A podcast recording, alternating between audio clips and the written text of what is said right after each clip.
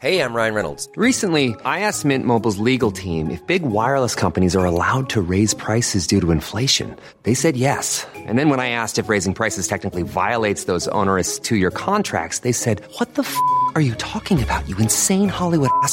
F- So to recap, we're cutting the price of Mint Unlimited from $30 a month to just $15 a month. Give it a try at mintmobile.com slash switch. $45 upfront for three months plus taxes and fees. Promo rate for new customers for limited time. Unlimited more than 40 gigabytes per month. Slows. Full terms at mintmobile.com.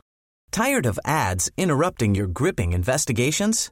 Good news. Ad-free listening is available on Amazon Music for all the music plus top podcasts included with your Prime membership. Ads shouldn't be the scariest thing about true crime. Start listening by downloading the Amazon Music app for free or go to amazon.com slash true crime ad free. That's amazon.com slash true crime ad free to catch up on the latest episodes without the ads. Normally, being a little extra can be a bit much, but when it comes to healthcare, it pays to be extra. And United Healthcare makes it easy with Health Protector Guard fixed indemnity insurance plans. Underwritten by Golden Rule Insurance Company, they supplement your primary plan, helping you manage out of pocket costs without the usual requirements and restrictions like deductibles and enrollment periods. So when it comes to covering your medical bills, you can feel good about being a little extra. Visit uh1.com to find the Health Protector Guard plan for you. Olösta fall. En podd om försvunna människor och ouppklarade mord.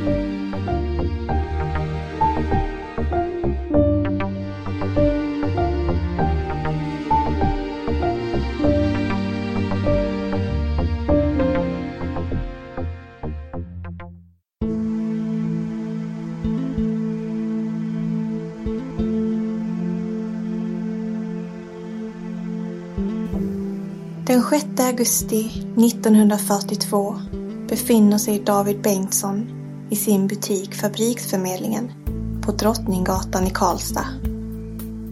David som har övertagit den centralt belägna butiken för bara cirka ett år sedan säljer främst radioapparater men förmedlar även möbler och annat till hemmet. Med sina skyltfönster ut mot promenadstråket är det vanligt att kunder, vänner och förbipasserande kommer inom butiken. Besökarna vill låna Bengtssons telefon eller bara sätta sig ner för en kopp kaffe och prata en stund. Det var en dag som alla andra i en händelserik period i Bengtssons liv.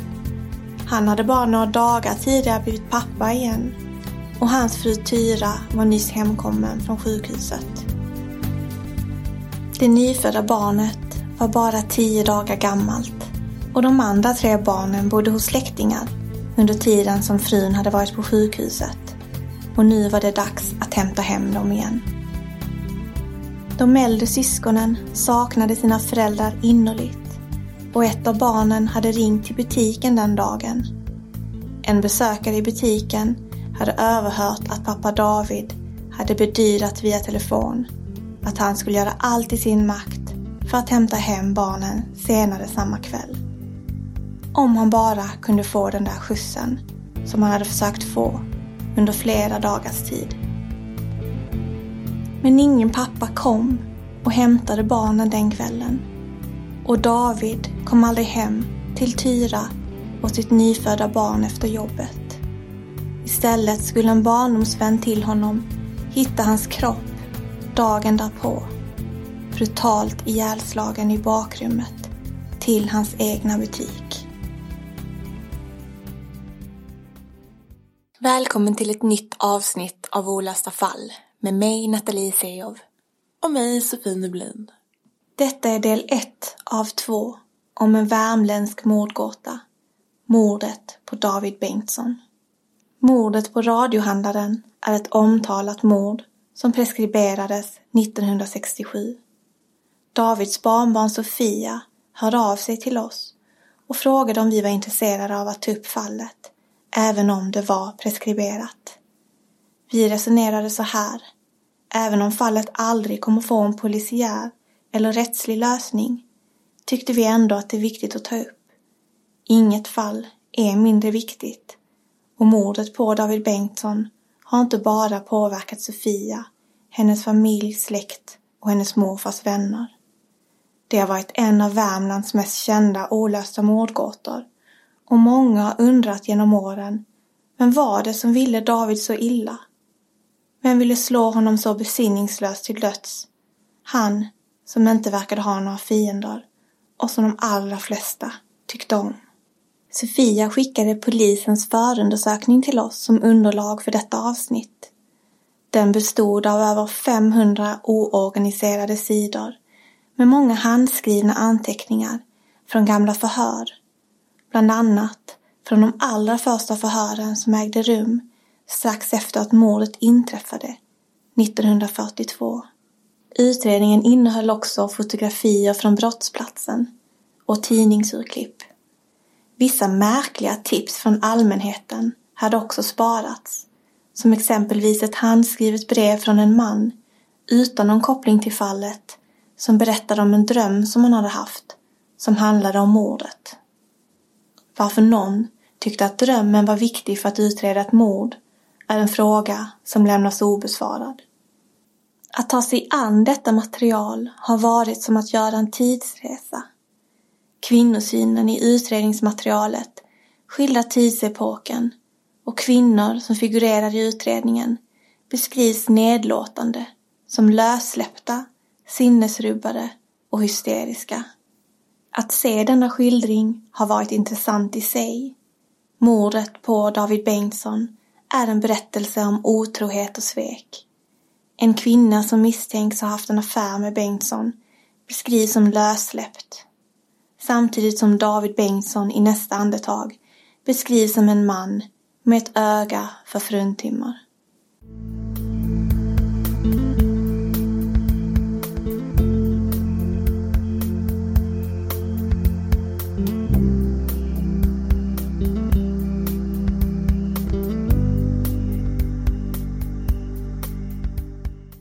Det är en rörig utredning som först var intensiv för att sen efter några år avta och till slut läggas till handlingarna. Fallet kom att präglas av dåtidens mediacirkus med många utomstående som ville lämna in sina tips och delta i utredningen. När polisen till slut verkade famla i blindo anklagade landsfogde Holmström, som var ansvarig för utredningen media, för att ha förstört utredningen. Han menade att alla skriverier om varje minsta detalj skrämde bort vittnen. På 1960-talet hade Aftonbladet en serie i tidningen som hette Hemliga vittnet där de beskrev ouppklarade mord och efterlyste hemliga vittnen som skulle skicka in sina vittnesmål anonymt till tidningen. Mordet på David Bengtsson uppmärksammades i Hemliga vittnet och insändarna strömmade in. Några av dessa skickades sedan vidare till polisen och blev en del av utredningen. Hemliga vittnet är ett exempel på vilket intresse det fanns för mordet på David Bengtsson. Fortfarande 20 år efter mordet var det fortfarande något som engagerade allmänheten. David Bengtsson föddes 1898 och var alltså 44 år gammal vid mordet 1942. Han hade varit gift med sin hustru Tyra sedan 1928 och tillsammans hade de fyra barn. elva, tio och sex år gamla och ett nyfött spädbarn bara några dagar gammalt. I början av giftermålet hade David arbetat för försäkringsbolaget Trygg men han hade sedan april 1941 haft sin egen butik i hus nummer 14 på Drottninggatan. Torsdagen den 6 augusti hade David kommit hem för att äta middag med Tyra vid trettontiden. Sedan hade han sagt att han skulle tillbaka till butiken för att träffa en spekulant på en radio. Samma kväll hade makarna bestämt att David skulle ordna skjuts och hämta deras tre barn som hade vistats hos släktingar under Tyras förlossning. Tanken var att han skulle åka efter att han stängt butiken klockan sex på kvällen. När han inte kom hem på kvällen berättade Tyra i polisförhör att hon bara antagit att han åkt för att hämta barnen direkt efter jobbet utan att komma hem om. Hon blev klart orolig när han inte kom hem på natten men tänkte att det kanske hade hänt något med bilen som gjorde dem försenade. När David fortfarande inte var hemma på fredag eftermiddagen gick Tyra till en telefonkiosk i stadsdelen Haga där paret bodde och ringde till butiken på Drottninggatan för att se om David var där. Men ingen svarade på den andra änden av telefonen och det gjorde hustrun ännu mer orolig. Hon bad därför en grannflicka att gå till butiken för att se efter om David var där. När flickan nådde butiken möttes hon av en hemsk syn. David Bengtsson låg död inne i packboden. Hon sprang förskräckt hem till sin mamma och berättade den hemska nyheten. Grannfrun hade inte mage att vara den som berättade denna fruktansvärda nyhet och höll därför tyst om det till polisen kom och berättade för Tyra. Brottsplatsen som polisen möttes av var brutal. Gatudörren var olåst och nyckeln satt i dörren på insidan. Det fanns en dörröppning i butiken försedd med ett fördraget draperi. Och det var bakom draperiet som det fanns en liten packbod med ett djup på cirka en och en halv meter. Där inne fanns diverse verktyg och hyllor med fack. Och omedelbart innanför dörröppningen till packborden anträffades Bengtsson som låg utsträckt på golvet. Polisen på plats kände igen Bengtsson och kunde omedelbart identifiera honom. Kroppen var redan kall och likstel och överdelen låg i en stor blodpöl.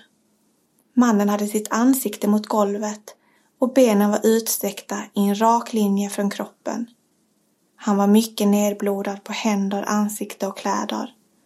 Huvudets översida hade ett stort krossår och sår fanns även i pannan. Blod rann fortfarande ur såret på huvudet samt ur näsa och öron. Förutom blodpölen på golvet var den nedre delarna av hyllfacken i nära anslutning till kroppen också nedsölade med blod. På väggarna fanns dock endast små blodstänk vid vardera sida om dörröppningen till packboden, cirka 90 centimeter ovanför golvytan. Det fanns inga blodspår i själva butikslokalen och något verktyg som kunde misstänkas ha varit mordvapnet och åstadkomma de skadorna som erhållits kunde inte återfinnas i lokalen. Det konstaterades därför att Bengtsson inte hade kunnat orsaka sin egen död. Det fanns inga tecken på strid i butikslokalen eller packboden. Det fanns heller ingen oordning i lokalen, förutom blodpölen och den döda kroppen. Läkare kallades till platsen och kunde konstatera att mannen var död och att döden hade inträffat av allt att döma minst fem till sex timmar tidigare. Så antingen under kvällen den 6 augusti eller under natten till den 7 augusti. En mer exakt tid för när han skulle ha dött kunde inte fastställas. På grund av insynen från gatan med nyfikna åskådare så togs så fort som möjligt bilder på kroppen och gjordes mätningar av blodstänk. Sen skickades kroppen till bårhuset för obduktion.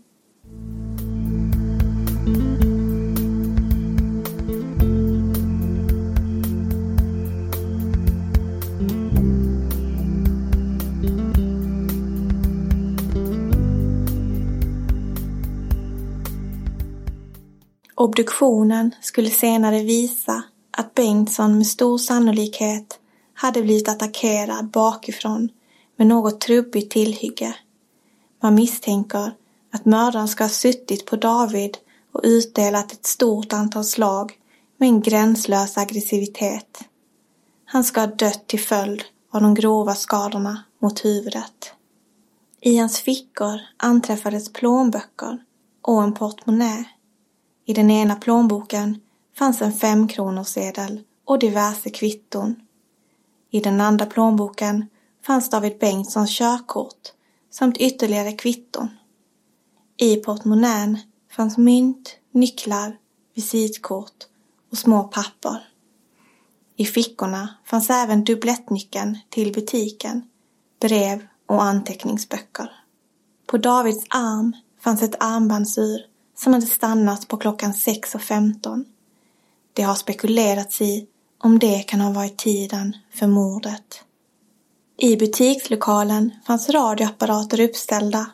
Som sagt var det ingen oordning i lokalen som pekade på rån. Vid en särskild hylla intill skrivbordet fanns nya armbandsur som lämnades orörda. Man misstänkte inte att något hade stulits i samband med attacken på Bengtsson.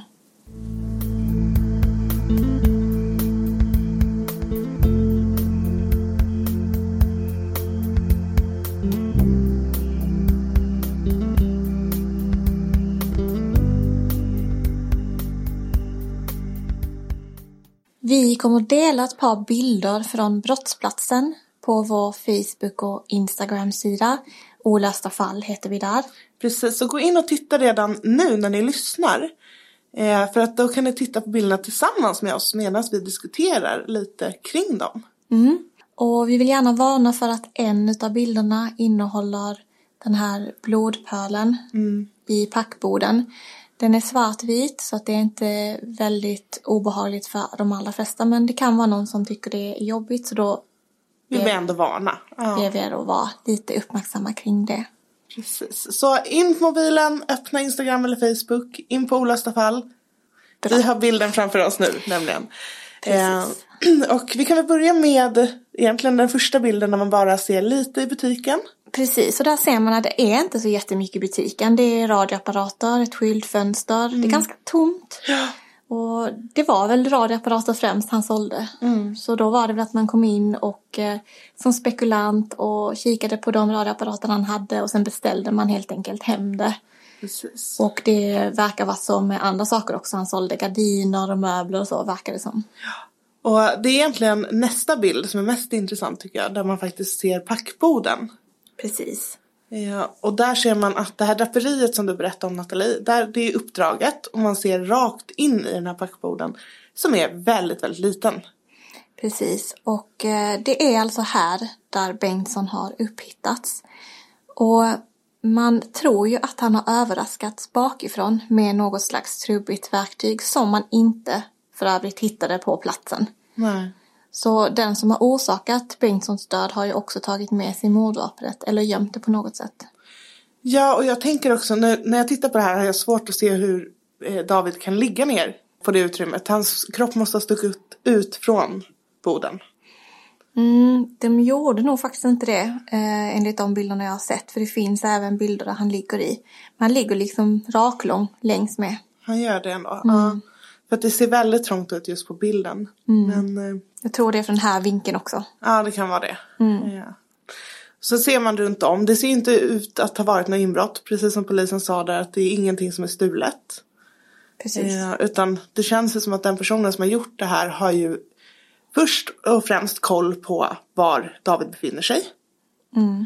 Och eh, har varit ute efter David och inte pengar. Ja, och i många förhör med olika personer. De gick igenom alla kvitton på kunder som hade handlat i butiken den dagen men även långt tillbaka. Och man intervjuade i princip alla som hade någon kontakt med Bengtsson eh, i butiken.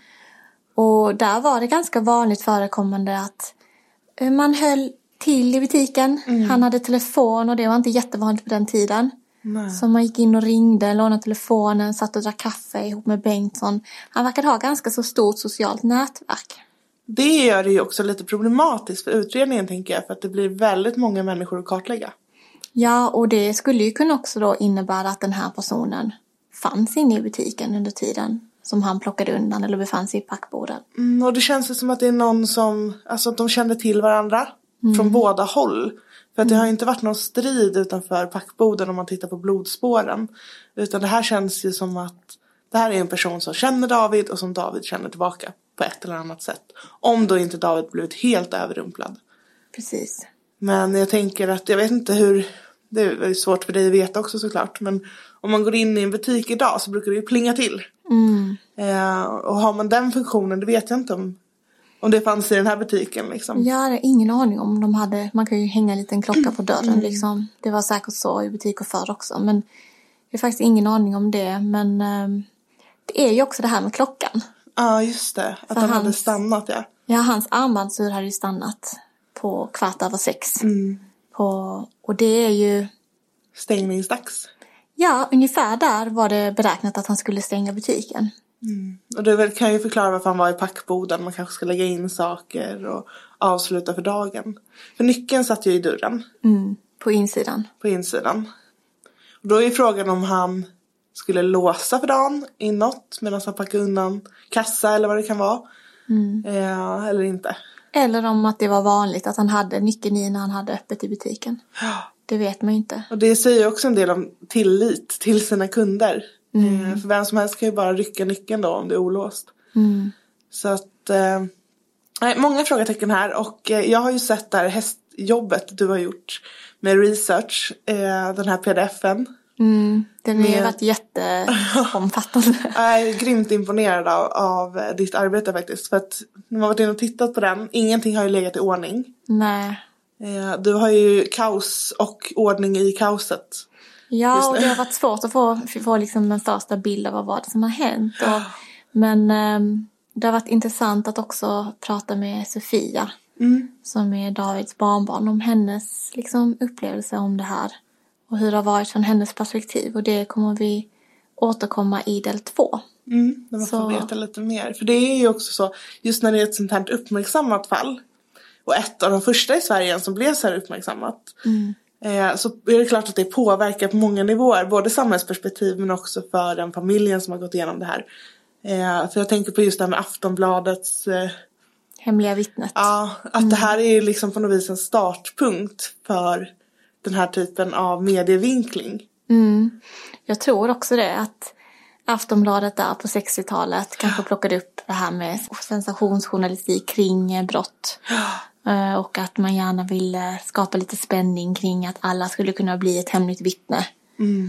Och det märker man ju på det här för att det blir verkligen mordgåtefeelingen. Eh, så det känns som att från Aftonbladets Hemliga vittnet till Efterlyst på något vis. Och det är ju en väldigt, väldigt kontrast, både själva brottsutredningen jämfört med vad man har tillgång till idag med DNA-forskning och så vidare. Eh, och även medialt hur man har tittat på fallen. Så att det blir verkligen en djupdykning i historien både kring krim men också kring medierapportering. Absolut. Så nej, vi hoppas ni följer med hela vägen i avsnittet för det är mycket intressanta grejer i det här. Verkligen.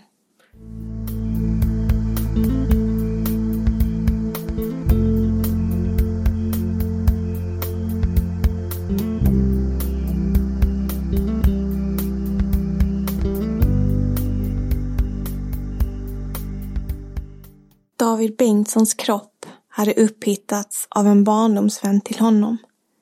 Hon ska ha varit den som kontaktade polisen. Det var en gammal vän som hade växt upp inte långt ifrån Bengtssons barndomshem och hon hade därför känt honom sedan de båda var barn.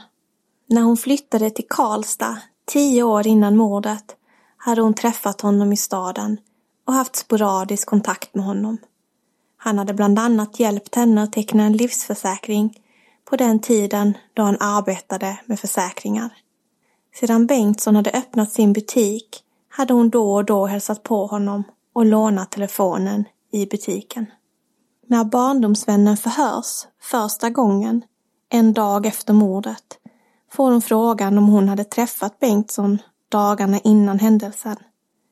Hon svarar att hon hade haft sin far på besök och att de hade gått förbi butiken den 6 augusti klockan 11.30 på dagen. Då ska David ha stått i dörren till butiken och hälsat på dem och de ska hälsa tillbaka utan att ha stannat och pratat. Dagen efter, fredagen den 7 augusti 1942, gick barndomsvännen från sin bostad klockan 11.20 till Drottninggatan för att köpa fisk åt sin far. Han skulle hinna med tåget från Karlstad klockan 12.30.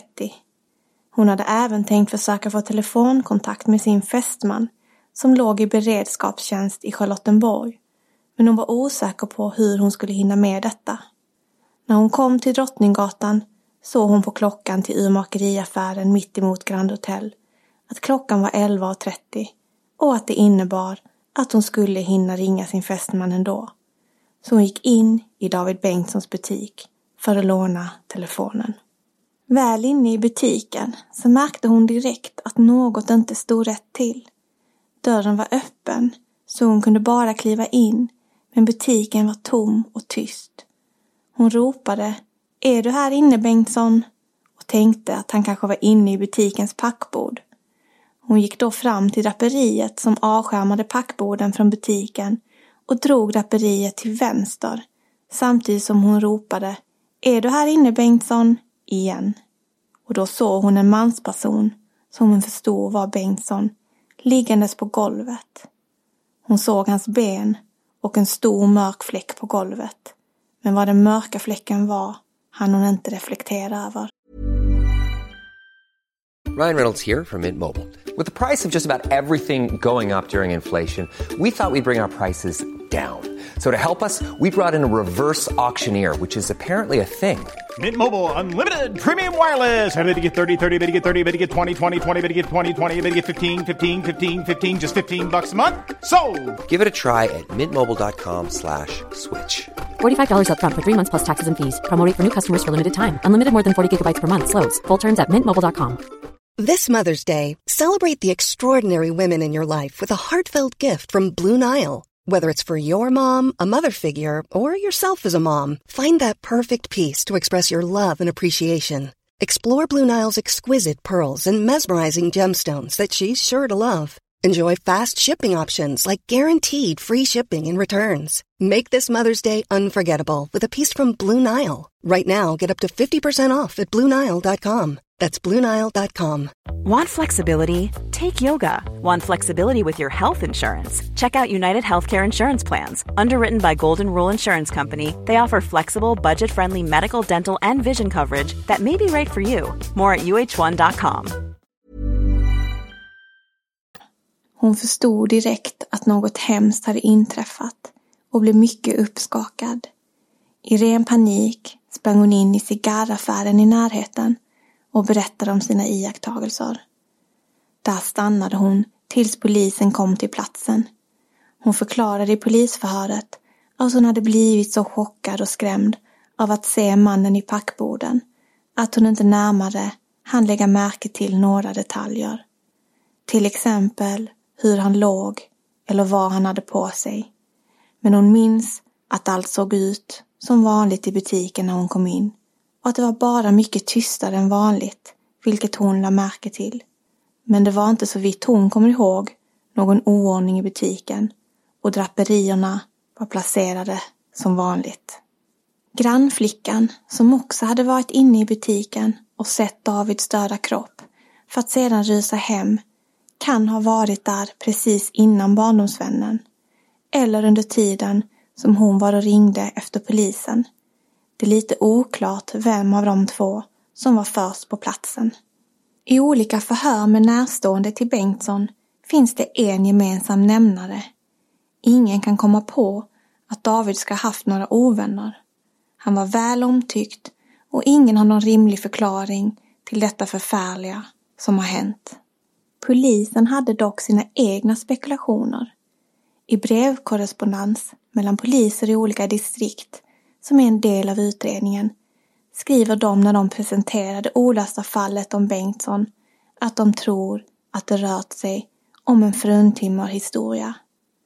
Det har framkommit i utredningen att han ska haft affärer med flera olika kvinnor och de misstänker att en av de kvinnorna har varit barndomsvännen och de tror att ett motiv om svartsjuka kan ligga bakom mordet på något sätt. Det ska till och med ha gått så långt att otrohetsskandalerna hade drivit fru Bengtsson till vansinne och att hon, ett år innan mordet, hade vistats på sjukhus i ett helt års tid för att hon hade tappat förståndet efter mannens alla affärer, enligt utredningen. Polisen får in många tips om barndomsvännen, inte minst från Hemliga vittnet i Aftonbladet, många år efter mordet. Det känns som att allmänhetens uppfattning var att David och barndomsvännen ska ha haft en relation. Det är dock inget som bekräftas av varken barndomsvännen eller utredningen. Men det gick rykten om att det skulle kunna ha varit så och att det kan ha varit en anledning till varför Bengtsson blev mördad. Kanske kunde det röra sig om svartsjuka från någon annan mans sida om det var så att hon hade en relation med Bengtsson. Barndomsvännen hade en fästman som dock hade alibi eftersom han låg i beredskap i militären. Men polisen utesluter inte i sin utredning att ett sådant alibi skulle kunna ha förfalskats. Barndomsvännen verkar inledningsvis i utredningen ha varit deras hetaste spår eftersom de förhör henne ett flertal gånger under årens lopp.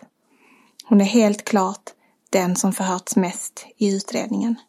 Det intressanta med förhöret med barndomsvännen som hålls dagen efter att hon påträffat David död är att det förekommer två olika versioner av samma förhör i utredningsmaterialet.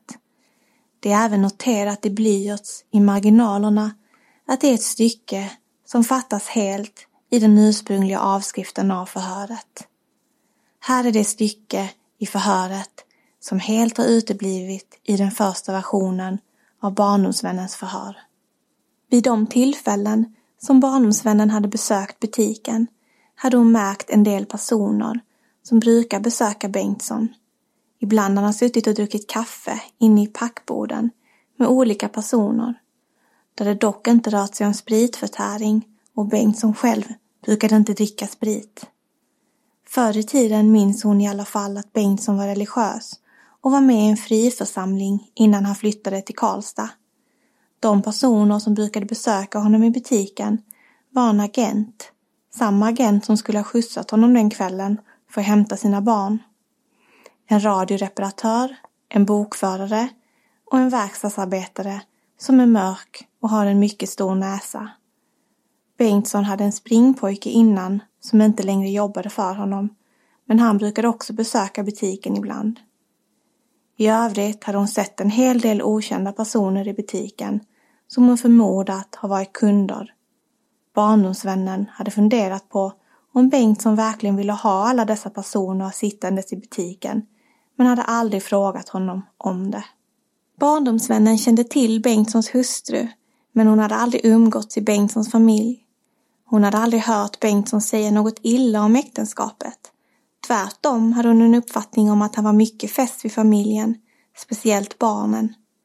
När hans hustru i ungefär ett års tid hade vistats på sjukhus i Kristinehamn hade Bengtsson verkat mycket nedstämd. Hon ska ha kommit hem från sjukhuset i början av 1941. Han hade helt enkelt sett ut att vara helt ifrån sig, enligt barndomsvännen. Barndomsvännen hade hört av andra personer att fru Bengtsson var svartsjuk på sin man. Men hon hade inte trott att hennes sinnesstämning hade berott på Bengtssons sida med andra kvinnor utan istället berott på fru Bengtssons nervsjukdom.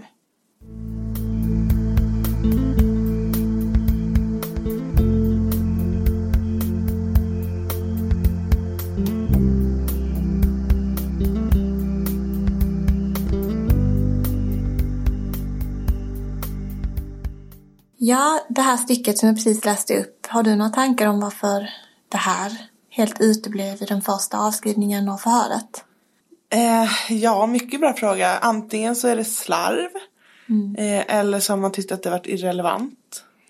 Mm. Jag har nog inte så himla mycket tankar kring det. Jag känner att mm. det är jättesvårt. Jag tror nog att det kanske bara var ett ärligt misstag. Mm. Men det var verkligen någonting jag hajade till just att det hade skrivits anteckningar om att det här stycket saknas helt liksom, i den mm. första. Och mm, vad berodde det på? Var det någonting i det här stycket som kanske polisen på något sätt antingen tyckte var extra intressant så att de på något sätt inte ville det skulle vara del av den vanliga utredningen. Eh, eller att det helt enkelt bara gjordes ett misstag. Mm. Det är jättesvårt. Det är lätt att så här i efterhand läsa in för mycket alldeles för lite. För att ja, allting blir lite mystiskt. Ja, det är ett extremt mystiskt fall. Och man märker ju också så här, det är ganska mycket ryktesspridning. Eh, speciellt kring barndomsvännen men också kring Bengtsson och hans affärer. Mm. Och även kring hans fru. Precis. Fru Bengtsson. Ja, för där är ju en hel del rykten om den här barndomsvännen och det kom även in en hel del tips om henne till Hemliga vittnet. Mm där det var egentligen ganska mycket spekulationer bara om att hon skulle haft en relation med Bengtsson och att hon då på så sätt var inblandad i mordet på något sätt. Och det, man märker verkligen att det är en helt annan typ av kvinnosyn än vad vi har idag. Eh, att man eh, ser ner på kvinnor som har relationer. Alltså det är väldigt, väldigt hårt och väldigt mycket pekfingrar. Eh, och det är väl det, det synsättet också som ger upphov till väldigt mycket ryktesspridning och eh, fördomar. Absolut, det tror jag också. Och sen så är det ju det här med Tyra, Bengtssons fru. Eh, att hon ska ha på något sätt haft mått dåligt av alla de här otrohetsskandalerna och det kan man ju verkligen förstå att hon har gjort. Att hon har eh, mått psykiskt dåligt av det. Eh, och, i... och även kring att folk går och pratar om ens relation tänker jag att det måste vara påfrestande. Precis, och i utredningen så står det att det var därför hon var inlagd på sjukhus. För att hon mådde dåligt över um, de skrev inte så fint att hon mådde dåligt över det utan hon hade blivit vansinnig. Mm. Uh, men, Hysteri. Precis, mm. men när vi har pratat med Sofia, Davids eh, barnbarn, så säger hon att eh, Tyra led av schizofreni. Det var mm. liksom känt eh, sen, senare i hennes livshistoria. Och då vet man inte om det här var någonting man visste redan då eller om en sån diagnos var svår att fastställa. Men det var ju antagligen det hon led av redan då. Ja, ja, troligtvis. Och det är intressant här också hur man då väljer att koppla hennes mående till någonting som har med en man att göra. Istället för att nämna faktiskt hennes eh, diagnos. Mm. Eh, och visst, okej, okay, hade hon inte fått en diagnos så är det klart att den inte finns med i utredningen på grund av det. Men det är, det är väldigt liksom, ja men på den här tiden kallade man kvinnor hysteriska. Eh, mm. en helt annan typ av jargong. Mm. Eh, och fruktansvärt. Verkligen. Att bli bemött på det sättet när man faktiskt har en sjukdom. Mm. Eh, så det är, det är många bitar i det här eh, som är väldigt gammaldags och väldigt förlegat i hur man har bemött och hur man pratar om. Eh, som vi båda har reagerat mycket på. Mm. Så. Och även den här eh, barndomsvännen tänker jag. Eh, du var lite inne på det här med eh, hur man reagerar när man hittar en vän.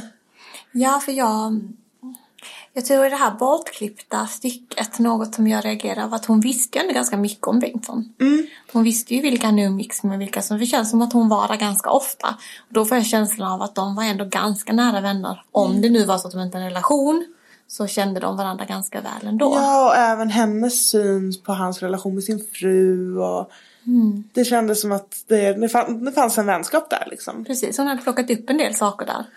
Och på det, alltså jag tänker, försöker tänka mig in i en situation att man kommer in i sin väns butik då mm. Eh, och anträffar personen i ett sånt här stadie Ja. Antagligen död eller väldigt skadad eller någonting hemskt har hänt. Mm. För vi stod det att hon inte först hade reagerat på blodet och det riktigt. Ja, det stod att hon eh, inte hann reflektera över vad den mörka fläcken var. Nej. Och för mig, jag tyckte det var lite konstigt. Jag tycker vissa saker är lite konstigt i hennes första förhör. Men jag vet inte om det bara beror på att man reagerar olika. För jag tänker på att jag hade rusat fram och försökt hjälpa min vän och mm. se om personen levde. Och Skakat om den. Om den behöver hjärt och lungrädd. Jag vet alltså, men du förstår. Mm. Um, men man kan ju också bara få panik och springa ut och det tror jag så är säkert fullt normalt att reagera också. Alltså. Ja, men då tänker jag nästa steg. Om man nu får panik och inte har den här eh, överblicken av vad som har hänt att man inte då, hon sprang in till cigarrhandlaren mm. bredvid, mm. eller i närheten där. Att ingen annan då går in i butiken och kollar, mm. är han okej, okay? vad har hänt? Mm. Eh, utan att man bara avvaktar. Ja. Det är lite märkligt. Det är ingenting som framkommer i alla fall att någon skulle ha gjort det. Nej, för det, det känns ju som att, ja, jag vet inte, hade jag sett dig ligga på golvet, jag hade nog skakat om dig också. Ja, ja sen hade man kanske insett okej, okay, personen är död och ja, då du kall liksom. Ja. Mm. Men ja. Men just om man inte är säker på vad som har hänt.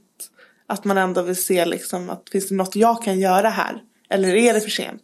Precis. Sen när jag diskuterat det här fallet med ganska många andra mm. Eh, så har andra sagt nej men jag hade nog också bara blivit jätterädd och sprungit ut och det är mm. väl inget konstigt alls. Och, så jag tror att det Det behöver inte vara något mystiskt och konstigt i det. Nej, det, det beror nog på hur nära relation man har till personen och hur man reagerar i chocktillstånd. Mm. Eh, så. Men tänker jag att jag skulle se dig ligga i en blodpöl på golvet så tror jag att jag skulle skaka på dig. Mm. Eh, men så vet man ju inte hur nära relation hon hade med Bengtsson. Eller för den delen hur, jag tänker också den här kvinnosynen och relationen mellan kvinnor och män. Man kanske inte liksom var så handbelägen heller. Nej. Mot det motsatta könet på 40-talet. Jag vet inte. Det är sant. Och sen finns ju alltid rädslan för att den som har orsakat det här kan finnas i närheten. Att man instinktivt kanske Ta till flykt. Liksom. precis rusar därifrån för att skydda sig själv. Det är intressant hur olika man kan reagera på saker och eh, det måste ha varit fruktansvärt att sett honom. Och sen tycker jag också att du tog upp det här med att man inte vet om det är grannflickan eller barndomsvännen som har påfunnit kroppen först. Eh, och det är också intressant. Men det är inte heller någonting vi någonsin får klarhet i. Nej. Eh, men vem var det som ringde polisen? Det var barndomsvännen. Det var barndomsvännen. Mm. Men det är lite oklart exakt vilken tid det var. Eh, som för grannflickan har ju beskrivits typ samma scen. Eh, att han låg bakom draperiet. Eh, och att... Fast om grannflickan har beskrivit att hon låg bakom draperiet. Och barndomsvännen hade öppnat draperiet. Mm, jag vet inte om hon stängde den Nej, igen. nej precis, där har Det är vi en liten detalj. en Ja. liten detalj. Så det är många sådana detaljer liksom som inte är dokumenterade. Som gör att det är svårt att veta. Precis. Eh, så, och som kan vara avgörande. Men också fruktansvärt för en sån liten flicka. Att behöva se en sån brottsplats. Ja, Det måste ju följa med henne hela livet. Verkligen. Vet man hur gammal hon var? Tio. Tio. Mm. Ja, fy.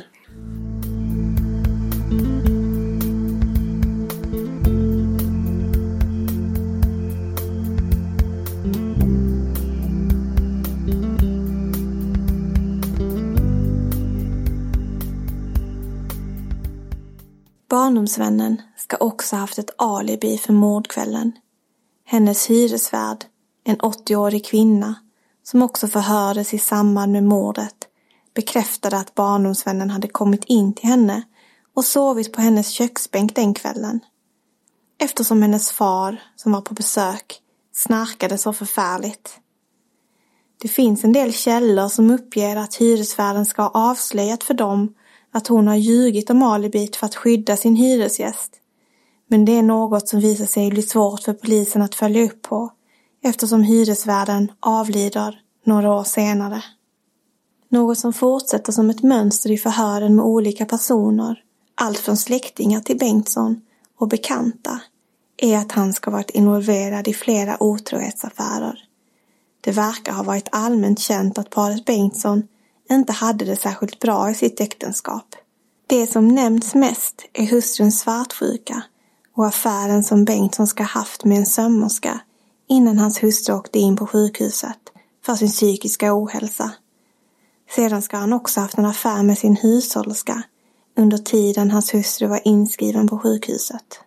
Båda kvinnorna som anklagas för att ha varit involverade i otrohetsskandaler med Bengtsson förhörs och båda förnekar att de ska ha haft en kärleksrelation till honom.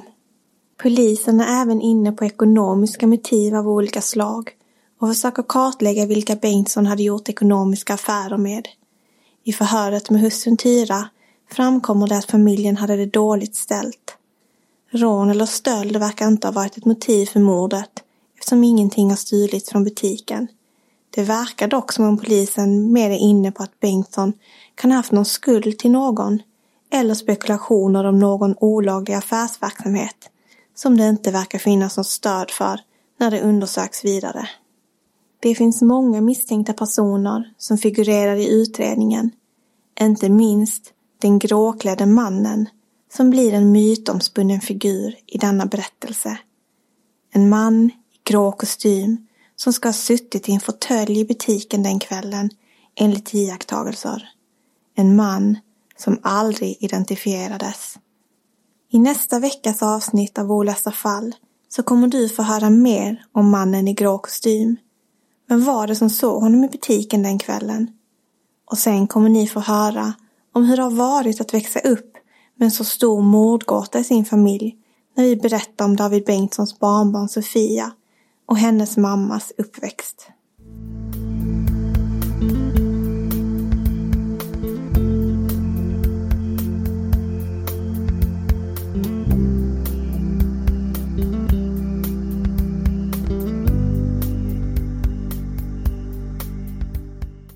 Jag måste bara få nämna det här innan vi avslutar idag. Eh, och det är det här att det är väldigt många kvinnor som figurerar i den här utredningen. Men trots det så finns det inte en tanke på att det skulle kunna vara en kvinnlig gärningsman. Utan man utgår direkt från att, eh, att det ska vara en man och att eh, om det har med svartsjuka att göra så ska det vara en man som är svartsjuk på grund av sin kvinnas affär till Bengtsson. Ja men precis. Den här barndomsvännen har ju figurerat mycket i utredningen. Men det har ju främst handlat om svartsjukemotiv, att hennes fästman eller någon annan man ska ha varit svartsjuk och velat mörda Bengtsson. Och detsamma gäller även hushållerskan och sömmerskan som han också har anklagats för att ha haft affärer med. Mm. Där är det inte de som har misstänkliggjort utan deras respektive män. Ja, för jag tänker skulle någonting sånt här ha hänt idag då skulle man ju troligtvis titta på frun till att börja med. Eh, man skulle även titta på de här älskarinnorna. Så det säger verkligen någonting om tidsepoken och kvinnosynen. Mm, verkligen. Men hela den här utredningen genomsyras av en helt annan kvinnosyn. Mm. Det har varit som att resa tillbaka i tiden. Och det har varit väldigt intressant på många olika sätt. Ja.